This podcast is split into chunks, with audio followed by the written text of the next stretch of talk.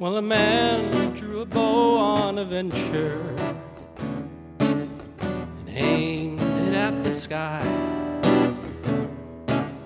Where it would go, he was not sure,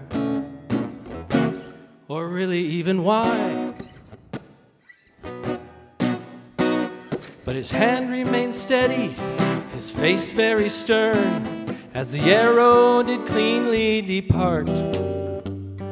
Watched as it flew, as though somehow he knew it would pierce through the enemy's heart.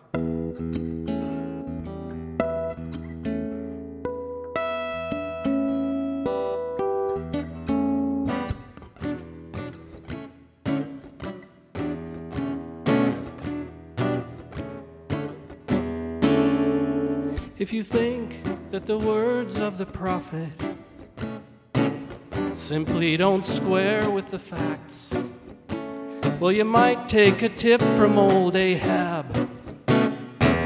You're headed straight into a trap. For the Lord can still find a dark spirit to blind, well equipped with a tale to spin. And you'll wander around where the arrow is bound.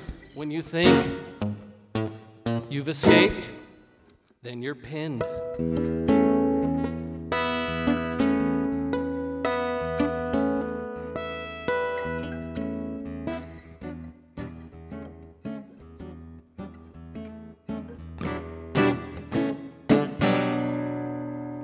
We have come to this battle predestined, and we can't say what all of it means.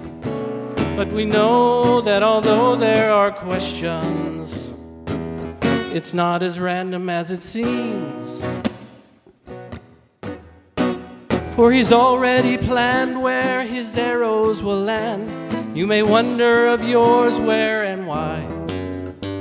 But you never will know if it stays in the bow. You must let your arrow fly.